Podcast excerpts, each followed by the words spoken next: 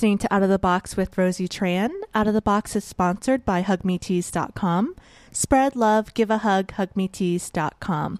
We're now on SoundCloud. Visit us on soundcloud.com slash out of the box podcast. And as always on iTunes and Stitcher Radio. If you subscribe and like us, leave a comment. That helps us out a lot. I am here today with Kevin Griffin, Buddhist teacher and author of One Breath at a Time, Buddhism and the 12 Steps. How are you doing today, Kevin? Great. How are you, Rosie? Good. Um, I'm really excited to interview you because you have such an interesting story. Um, now, you actually started as a rock guitarist. Yes, and uh, I guess once a guitarist, always a guitarist. I, I still play a little bit. Uh, I don't go hang out in bars a lot, but uh, yeah. You started out kind of in the rock scene of the 70s and early 80s in LA. That sounds kind of crazy. Yes, uh, I suppose it was crazy. I guess that's what I wanted was to get crazy. You know, it's all about. Um, how did you go from that to being a Buddhist teacher all around the world? Well, uh, you know, I, I think for me, fundamentally, music really is spiritual to me, and and um, you know, even though there was that sort of party side to it you know, the real heart of it for me was a longing for something meaningful and and um, you know something that could bring meaning to other people's lives through music. So, um, you know, along with my musical life, I also had kind of a spiritual journey that was going on, and and um, you know, as the music career kind of faded, I realized you know that I needed to find some some meaning, something that really resonated for me in my life, and you know, and that's when I I turned to meditation. I mean, I'd always been interested in in meditation, but I finally kind of got around to doing it, and and then eventually realized that you know my drinking and drugging was getting in the way of any kind of authentic spiritual practice as for becoming a teacher, really, the way I see it, and what I tell people who talk about wanting to be teachers, is that becoming a meditation teacher is simply uh, an outgrowth of your own practice. So it was really my own meditation practice for, you know, 15 or 20 years that, um, you know, made it, gave me the you know sort of skills or knowledge to be able to pass it on to other people. Now, oftentimes with a spiritual awakening, um, you know, some people can go lightly, but a lot of times it's a very painful awakening or a rock bottom that gets people to jolt out of one lifestyle into realizing that they need to, like you said, maybe um, let go of some alcohol or drugs to reach what you were looking for. Was that the case with you, or was it just, hey, I need to stop doing this? Oh no, I mean it was definitely, you know, my life uh, sinking lower and lower, and and in some ways, you know, I think I hit my rock bottom a few years before I even was able to turn things around because I sort of say that I, w- I was below my bottom. I had to get up, raise my life quality of my life to a point where I could actually see um, a, another way. Uh, but yeah, for sure, you know, even though I thought I was on a spiritual path, I was also still drinking and having blackouts, and my, as I say, my musical career was just kind of on the rocks, and, and my relationships and all of it, you know. Um, but but like a lot of people, you can live. Uh, you know, I was able to live like that in denial for quite a while, at least for a few years, um, and uh, and it was just kind of there. There is kind of a moment. There was for me kind of a moment of just sort of going, you know, what am I doing? This doesn't work. Was it an aha moment, like a profound? Some people describe it as a profound wake up call. What I mean, do you mind describing that moment? Or? Uh, uh, you know, I, I certainly don't mind describing it. First of all, I have to say that you know what really what laid the foundation for the final turnaround was was being with a, a girlfriend who was saying that I had a problem, you know, was really putting it in front of me very clearly. So I had never really had anybody tell me that. And so, and then, so six months of hearing that helped. Uh, and, Honey, you have a problem. yeah, shut up. I don't want to hear it. Me another drink. So, but uh, but then there was, you know, it was just it's a it's a weird thing how it hits you. Some I was playing a gig with a band outside LA, um, and we got fired from the gig, and the drummer said something to me about how he hated being in bars and being around drunks as he walked out the door at the end of the night. And I just heard that in a way that it it really hit me like wow because I really respected this guy. He was a studio player who had helped me out and done me a favor to play with me that week and there he was getting fired which he didn't deserve but it was because of me. Were you and drunk were you drunk at the time? I was uh, not drunk but uh, intoxicated if uh, I had a beer in my hand. I will say that. It was a Heineken though, you know. It was a good beer. So. And and the next morning, I just kind of I just woke up and knew that it was over. And really, that day, and and I've been writing about that first day in my my new book, which coming out next year, um, about how happy I was. Even that first day, even though I was hungover and nothing had really changed in terms of my life situation, but I just felt a tremendous relief. Um, and that that was that sense of that I look back on now as a spiritual awakening. At the time, I just thought, you know, thank God I don't have to count my drinks anymore and worry about where to find the next, you know, joint or line of coke to snort. Um, but yeah, that was a it was a tremendous just moment of transformation. And as I say, I think a lot of times you don't realize that that's happening at the time. You just know, like, okay, I this is over. It's time to do something else. Now you grew up um, Catholic, and and uh oh, heavy sigh. You're really you're going deep now. I am going deep. um, I know a lot of my guests who uh, came from traditional religion and are, are now, you know, New Thought or Buddhist or other things. A lot of that Catholic guilt kind of um, was rooted in, in part of some of that. Is mm. is that the case with you? Were you was that associated with the judgments that you had on yourself when you were drinking heavily or other? Um, you know, I, I actually think the Catholic guilt has has helped me. okay. Because if I if I if I hadn't felt any guilt, I probably would have been behaved worse. Uh huh. Um, I I hmm. Why Buddhism then? Why why not stay, you know, Catholic and and and get clean and sober, and then go back to yeah the way you were raised? Well, I, I you know I rejected Catholicism when I was a teenager, and you know my brother, my older brother, became an atheist, and he kind of converted me. you know I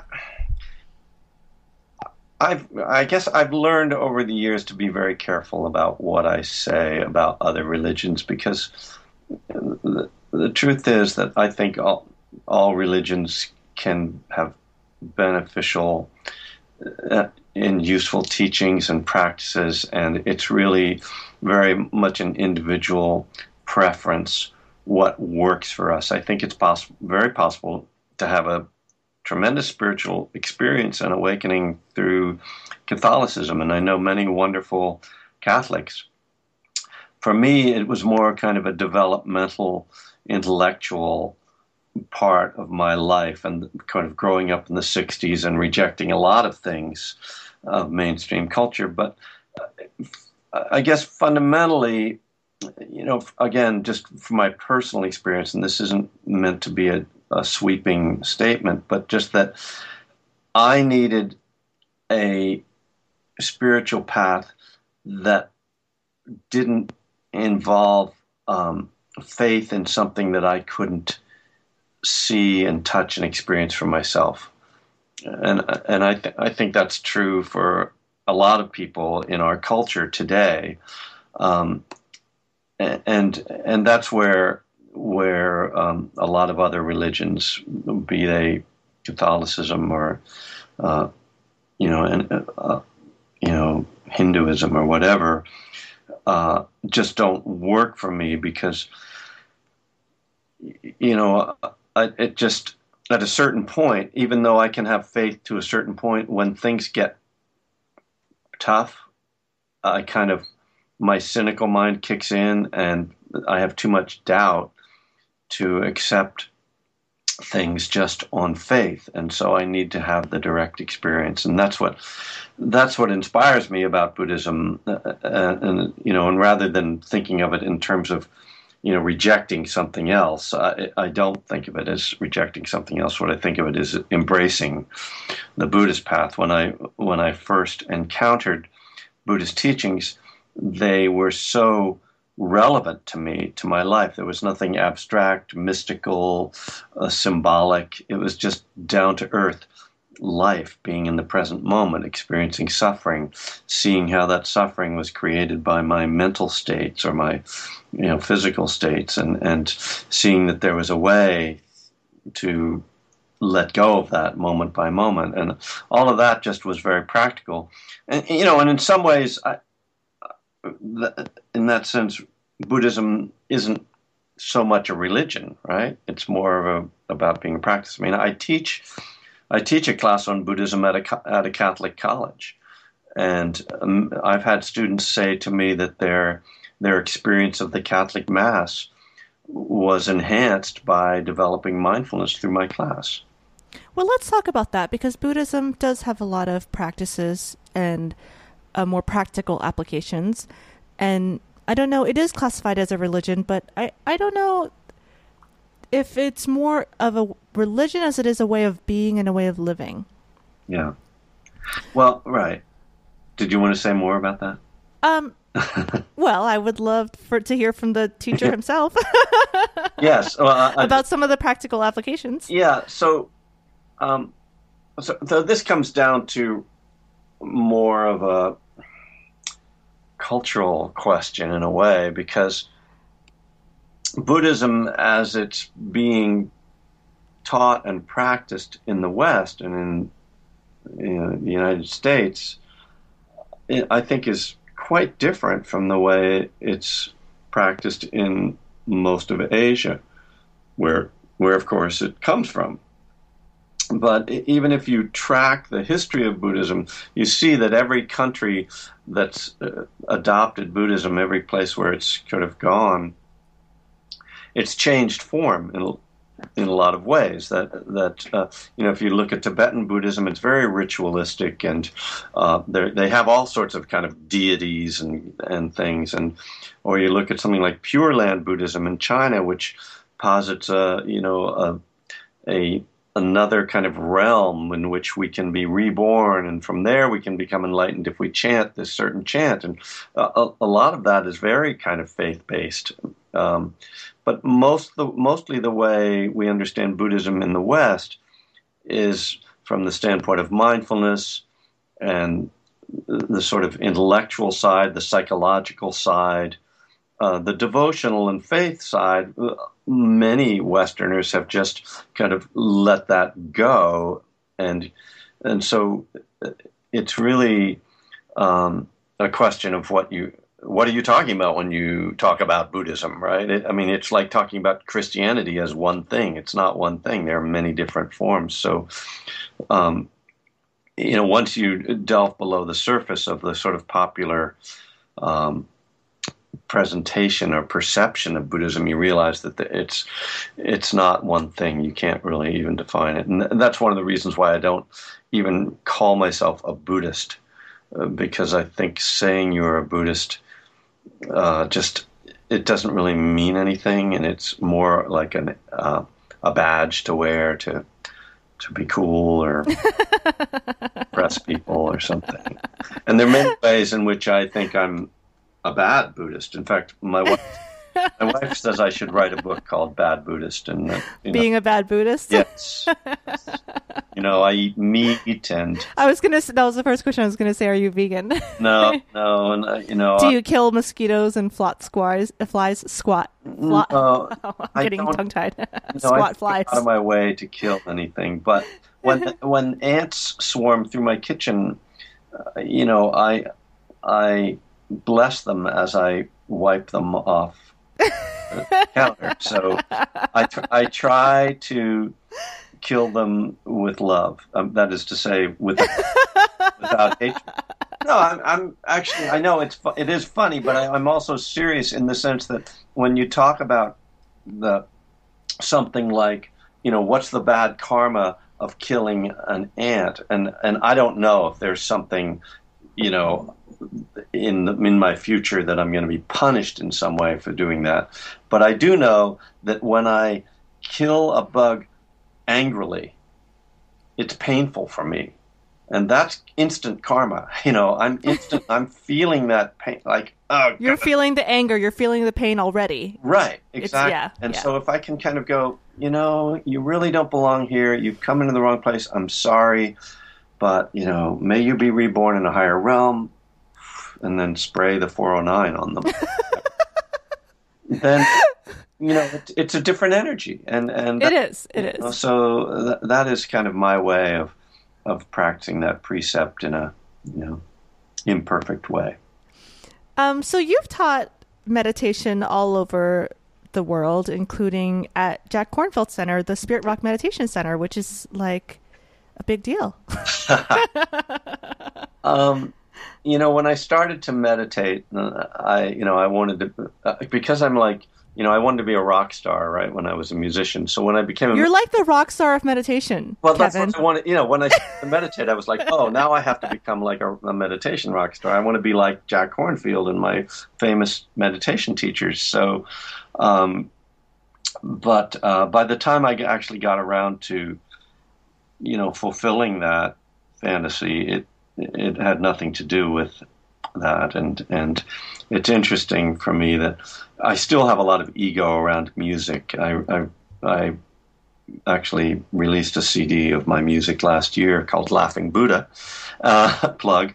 And, but I don't have that same energy around around teaching. Uh, uh, you know, it's it's uh, it's really nice to be respected, but um, yeah, uh, it, it, it's not like something I feel like like I'm going to brag about.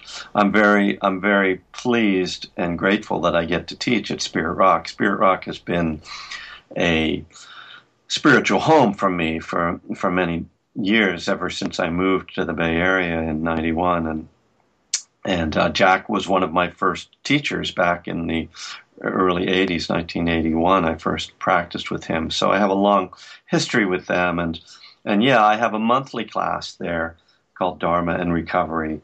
That's you know for people in recovery, people in twelve step programs, and people who want to explore the connections between Buddhism and recovery. And it's really a wonderful, wonderful class and group, and and you know a lot of people come out, and a lot of people discover Spirit Rock through that, and that's that's one of my roles in the in the Buddhist community is to kind of be a doorway and a, a welcoming for people in recovery who want to explore meditation and explore Buddhism, but they might not be ready to kind of jump into a full, full-on like Buddhist retreat or class. But when they see something that says Buddhism and the Twelve Steps, they're like, okay, I can do this, and and um, you know, I've been very happy and and you know, I'm very proud of the fact that many people who have come to my classes just to check it out have, have become very serious in their practice over the years.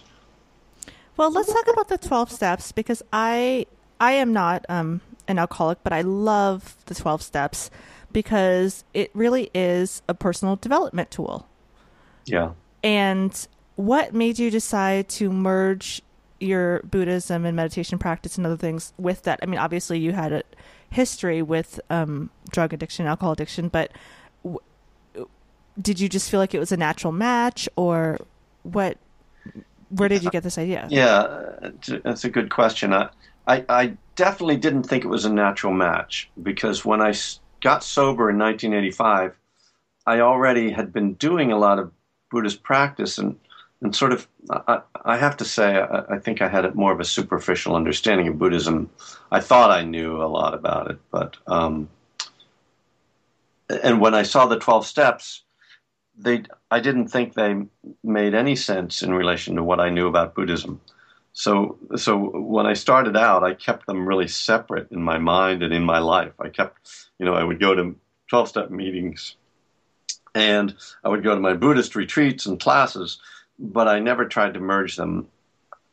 Eventually, at about five or six years sober, I started to think about merging them because I think my original understanding of the 12 steps was kind of the typical way of taking it, uh, which is a little bit magical and kind of faith based, actually.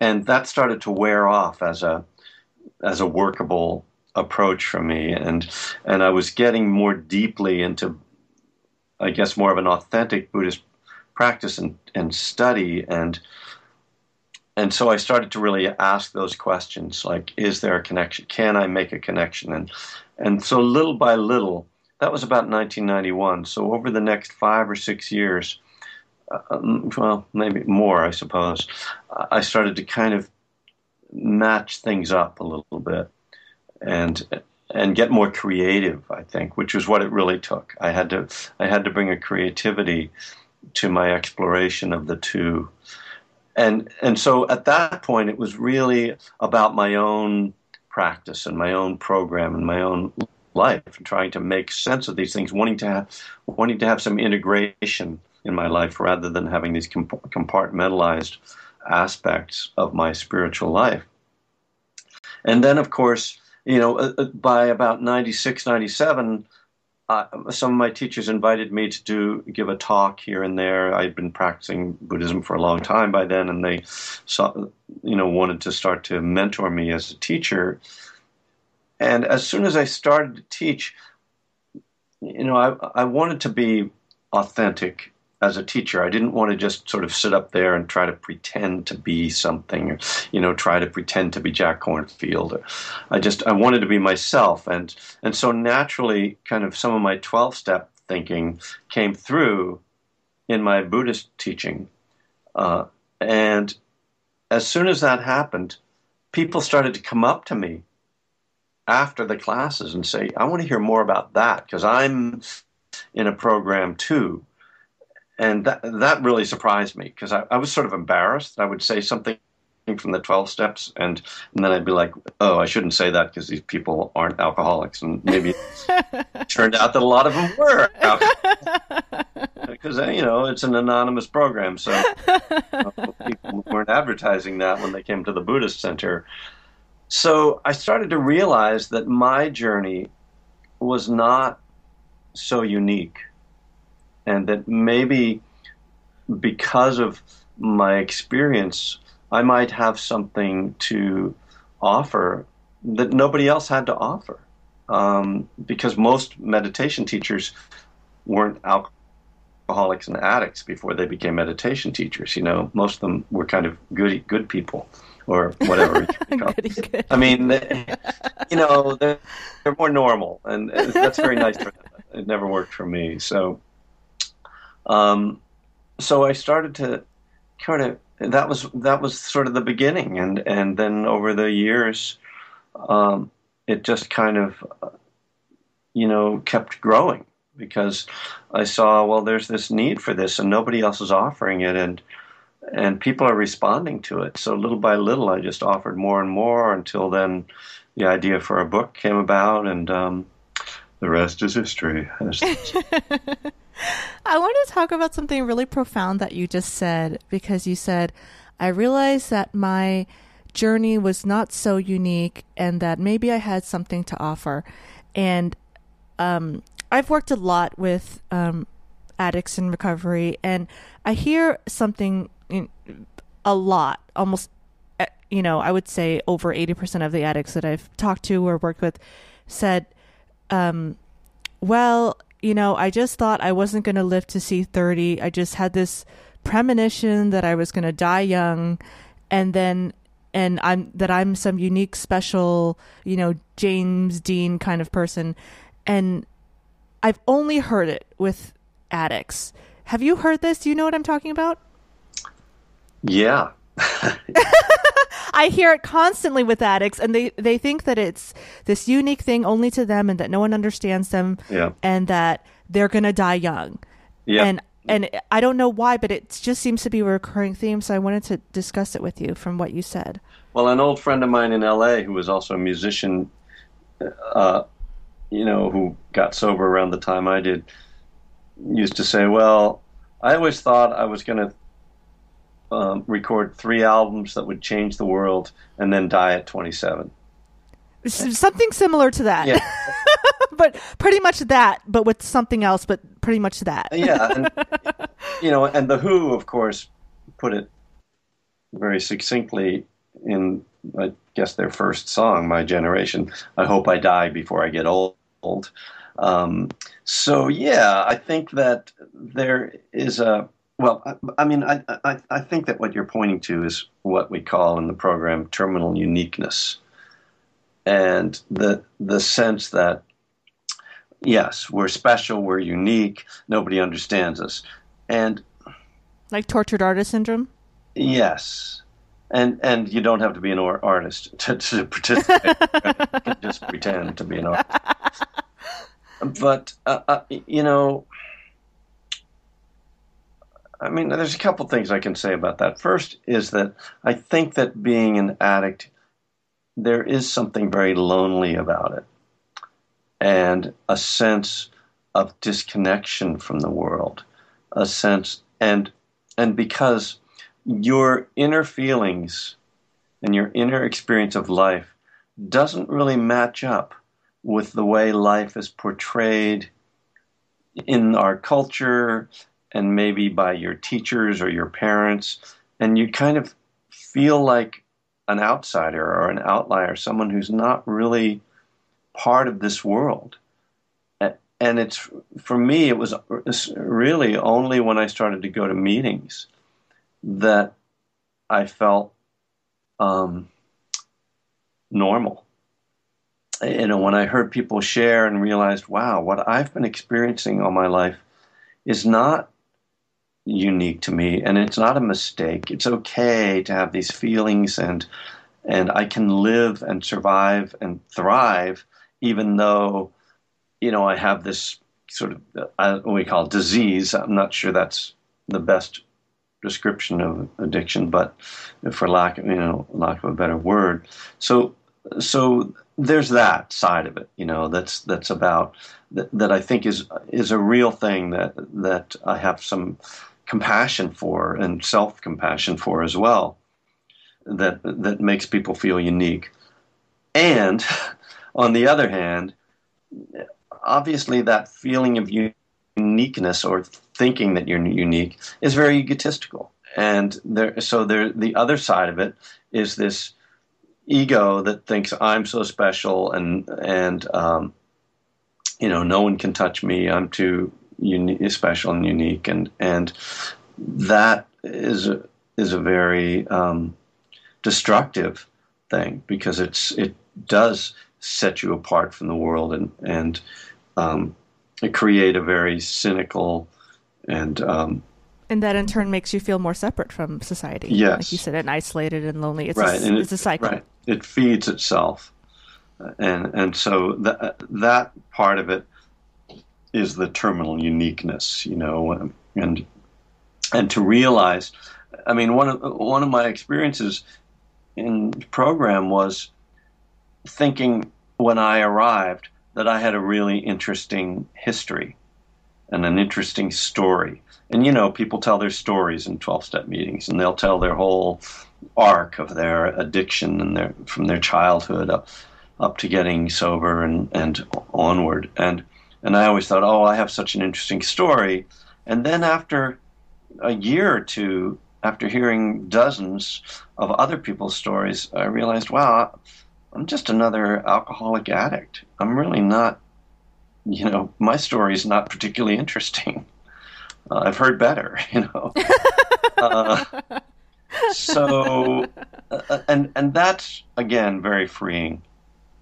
Uh, uh, because it's the, what the stay in the steps about humility, you know, and the importance of of being right sized.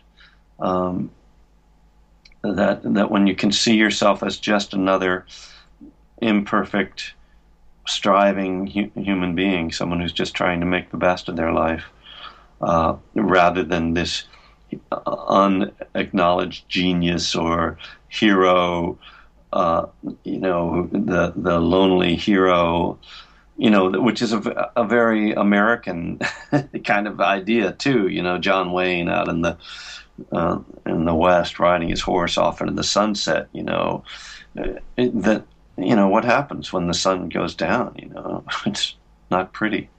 I don't know what I'm talking about now. you sound great, Kevin. Um, so you said, you know, kind of something uh, uh, and you were a little bit dismissive of it, but I, I, I really want to talk about it because it's it's been a big issue um, in the medical community. You said, well, alcohol alcoholism, this disease. Well, I wish there was a better word for it because there's been a debate whether it is a disease or not. Yeah. Um, I kind of see pros and cons of both. You know, I think that um, I've seen many people do recovery and personal development work and heal their um, addiction. And then I've seen people who kind of have been disempowered by the disease label saying, well, I can't control it. There's nothing I can do about it. I was born this way. My parents were alcoholics, et cetera, et cetera, et cetera. What is your view on that? Mm. well, uh, first of all, you know, I came up through a traditional 12 step. I mean, I came to sobriety and recovery through a tra- traditional 12 step approach. And, but when I started to kind of go public and teach uh, about Buddhism and recovery, I started to learn a lot of other things that aren't you don't hear in 12 step meetings and I started to hear a lot of different viewpoints and I had to open up my mind in that regard and you know I, I spent quite a bit of time with the late Alan Marlatt who was probably the leading addiction researcher and one of the first addiction researchers, and and he explained to me why he did not accept the disease model. Uh, unfortunately, I can't really. I, can't, I, got it when he told it to me. You cannot articulate it. Yeah. um, but it was it was convincing. I got I understood what he was saying, and he had some really good points. And you know, it kind of, for me, it comes down to first of all, I have to say that I'm not an addiction professional. I'm not a trained counselor. I'm not even a trained psychologist. No. So, um, I don't think that my opinion is particular is really worth much in that regard. You know, I, I, but even more than that, I think that debating those kind of questions. I, know it has a role in a certain kind of environment, like if you're trying to re- get money from the government or insurance or something, it, then, you know, whether it's a disease or not, and whether it's in the DSM and all that, you know, is important. But that's not my that's not my area. Uh, uh, that's not where I'm operating, and I'm, and I and I feel as if those kinds of debates for for the person in recovery can really be a distraction. And I'd rather Well, I guess I guess what I was I was thinking was because I had friends who had rejected the idea that it was a disease and it was more empowering for them in their recovery process because for them to say that there was something disempowering uh-huh. for them to say that they were an alcoholic and they had no control like I'm an alcoholic and I know that's part of the traditional 12 step model. Right. And what they what they were more comfortable embracing was to say that they had underlying um, emotional baggage that needed to be repaired, and alcohol was a symptom of that. Mm-hmm. Instead of it being a disease and being something that a sickness or illness, something wrong with them, I guess. And yeah. more of the model of being perfect, whole, and complete, and just having some baggage to let go of, and that they were using alcohol and drug addiction as a symptom of that baggage.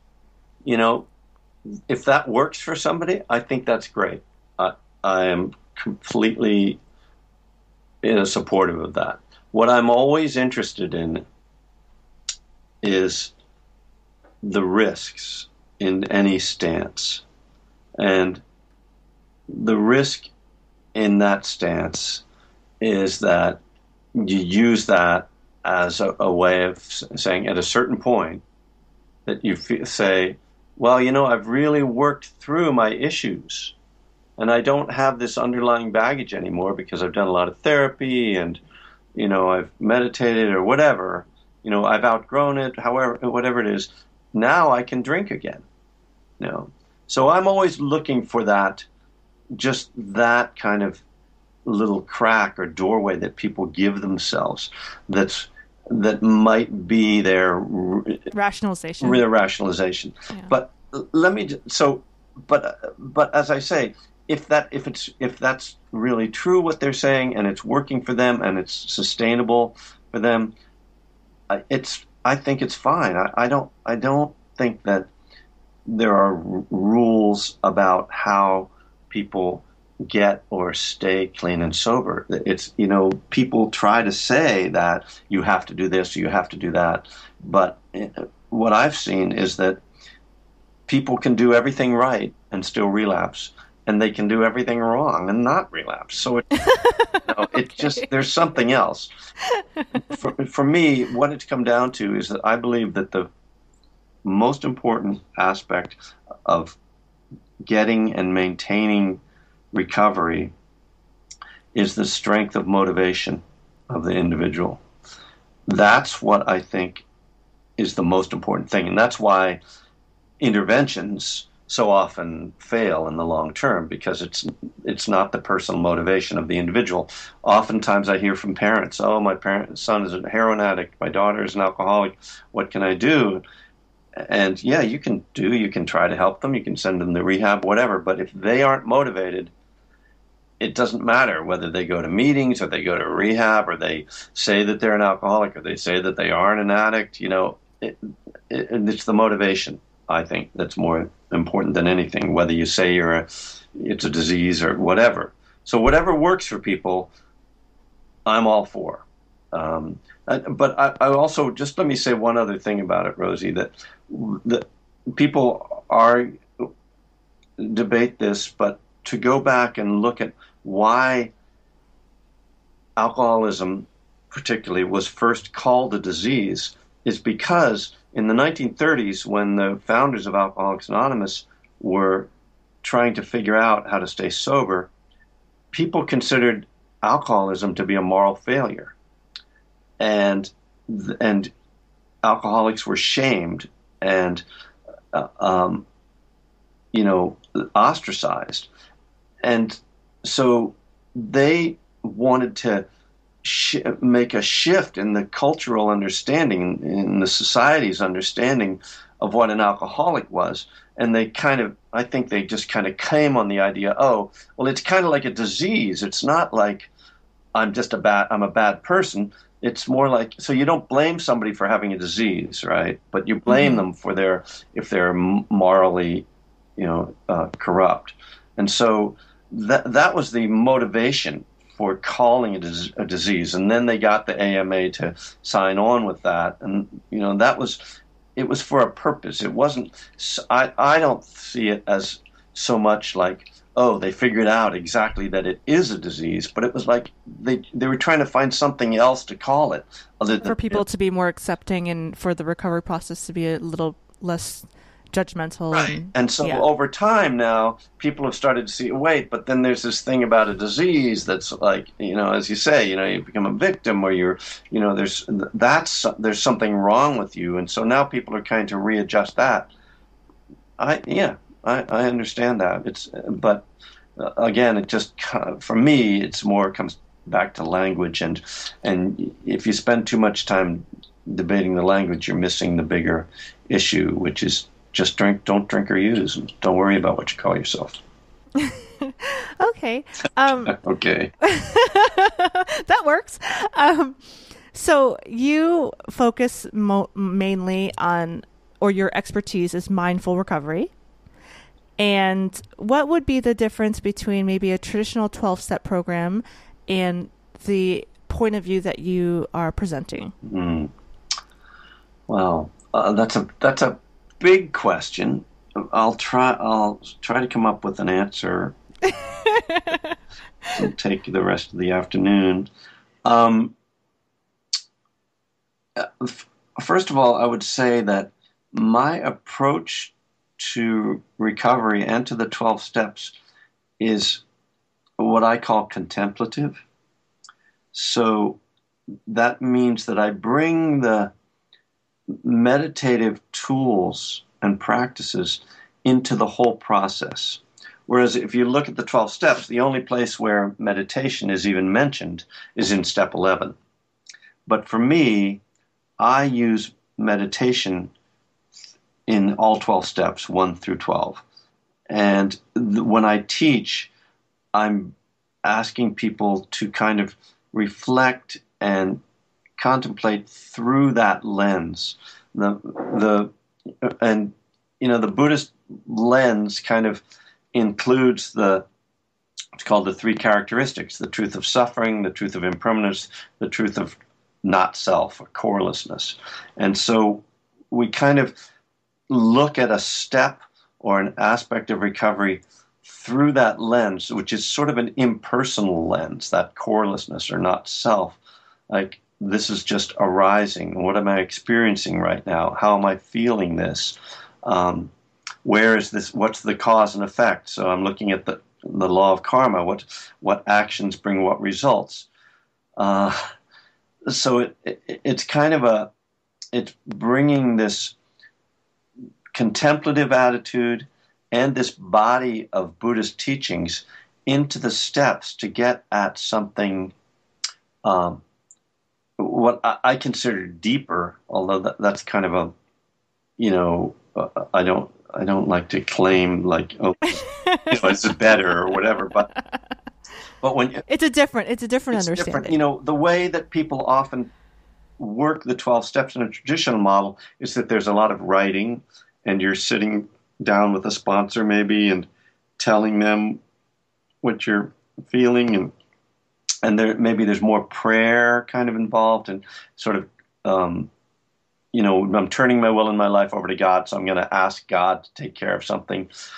And, and it, so the, the, Buddhist approach is, is um, as I say, much more contemplative and meditative, and and kind of uh, so stepping back and kind of looking at yourself and your life and the world through this lens of Dharma that uh, that really changes our understanding of the world um, and and breaks us out of both personal uh, kind of prejudices and taking things personally, and also helps us to see through societal or cultural uh, biases and um, you know just things like oh society sells me if I get rich I'll be happy you know seeing through things like that uh, which is certainly part of any spiritual path. Mm-hmm. And for you, Kevin, what has been the toughest step for you in the process, or has it been varying? uh, the the toughest step in terms of recovery, or the yeah, which was there a step that gave you a you were working them and you thought and you were stuck uh, a little bit longer than another one? well, for sure, step four, writing the searching and fearless moral inventory, was really difficult. Um, and it took me several months, I think, to do that. And um, and then, you know, after that, step nine, making direct amends to those I had harmed. Uh, at least that was something more like tearing the bandage off that I could do quickly. but mm-hmm. it was it was hard to pick up that telephone. They talk about the 500 pound telephone, you know, to to call the people I needed to make amends with. Yeah, and and and I think that's the hardest part of the program in an ongoing way. That is admitting when we're wrong, and being and, and yeah, admitting when we're wrong and and trying to make amends, but especially admitting, at least for me, admitting when I'm wrong, and, and that's because that's so fundamental to all relationships, especially the most intimate relationships, especially for me in my marriage, when I can stop being defensive and uh, and and step back and and see where I've made a mistake or, or where I don't need to create conflict. That's where harmony in my in my marriage comes, and and I think that's true of you know most relationships. And it's so hard to do because you know ego doesn't like to be wrong. And I actually think that everyone should work the steps. I originally became aware of the community through my stand up because I was performing at um, recovery shows. Oh, cool. And I am a big advocate of personal development, and I started working the steps myself just as a personal development tool.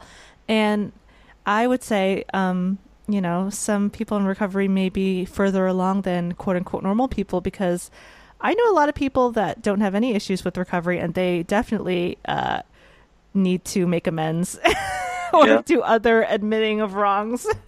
that is just a tool for life, I think. Right. Um, a lot of these tools are just practical tools for life to better yourself as a human being, and I'm a huge advocate. Um, for everyone to become aware of them. And the founders of um, the program actually did quite a bit of personal development work and new thought work, spirituality work mm. when they were coming up with these steps. Yeah. So, yeah. um, uh, where where can we find you? Where can we, what are you doing next? What's oh, what's the next step yeah. for Mr. Kevin Griffin? Well, my website is kevingriffin.net, and um, I have my teaching schedule on there. Um, I'm going to be in the East Coast in September for a couple of retreats. Uh, at Kripalu Institute and up in Vermont. Now, are these recovery retreats? Or are they Buddhist retreats, or both? They're Buddhist recovery retreats. both. yes, this is what this is what I teach. I mean, uh, you know, my books uh, kind of, you know, this is what what my writing is about, and so I take that what I put in the books, I take it out and help people to apply it themselves. So we you know, in my retreats, we practice meditation. We talk about connecting Buddhism and the 12 steps. Um, it's, it's really rich, rich work. Do you have to be a Buddhist, or can you be a Catholic? Well, I like, as I said, I'm not. Even, I don't even call myself a Buddhist. So, absolutely, you don't have to be a Buddhist. You don't have to be anything. You can be whatever you are. Uh-huh. Um, how long are your retreats usually? Um, you know, it really it really depends on where I'm teaching. Any sometimes I'll teach a day long retreat. Many times it'll be a weekend or a long weekend, a three day weekend, something like that. Occasionally it's a little longer, four or five days. And some of them are. I have two or three retreats a year that are largely silent. There's periods of talking, but there's a lot of just silent meditation and and uh, you know silent meals and things. And then some of my retreats are much more kind of open. When i'm when i'm teaching at somewhere like a yoga center where there's other things going on then it'll be more of a, a workshop kind of approach. Do you have anything else for the listeners to know about buddhism and recovery? Well um, i should say there's an organization called the buddhist recovery network and we have a website called buddhistrecovery.org uh, and that lists Buddhist recovery meetings all over the world. So twelve step meetings that are Buddhist based. Yeah, they're they're not. Some of them aren't even twelve step based because there's there's more and more Buddhists now who are trying to create something that's even not twelve step at all. That, but it's still to me it's still twelve step, but they're because of the God issue. Some Buddhists are kind of trying to sort of uh, create something that's a recovery path that doesn't include some of the those the language. some of the language but it, it winds up when you look at what they're really doing it's still basically the same work. So there's all kinds of, of meetings on there. Most of them are kind of buddhist 12-step meetings. Some of them are not well, Kevin, you have been delightful. Um, guys, check out his website, kevingriffin.net. He is the author of Buddhism and the 12 Steps and also a meditation teacher. And you guys can check out his workshops. This has been Out of the Box with Rosie Tran. Guys, we are sponsored by hugmetease.com. Spread love, give a hug, hugmetease.com. And don't forget to visit us on soundcloud.com slash out of the box podcast and also iTunes and Stitcher Radio. Also on outoftheboxpodcast.com, we now have a support button. Click on the support button and use one of our affiliates and it helps us out a lot. And that's it. This has been Out of the Box with Rosie Tran.